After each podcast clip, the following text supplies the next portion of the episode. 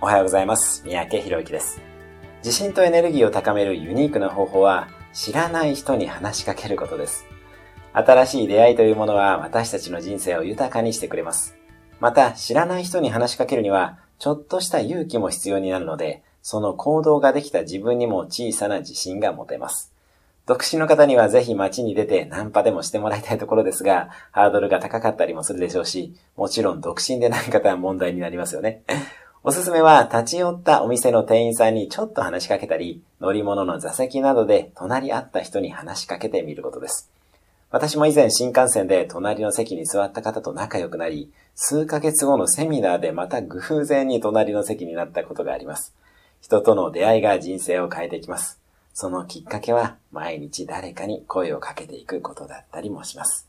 今日もぜひ声かけをしてみてください。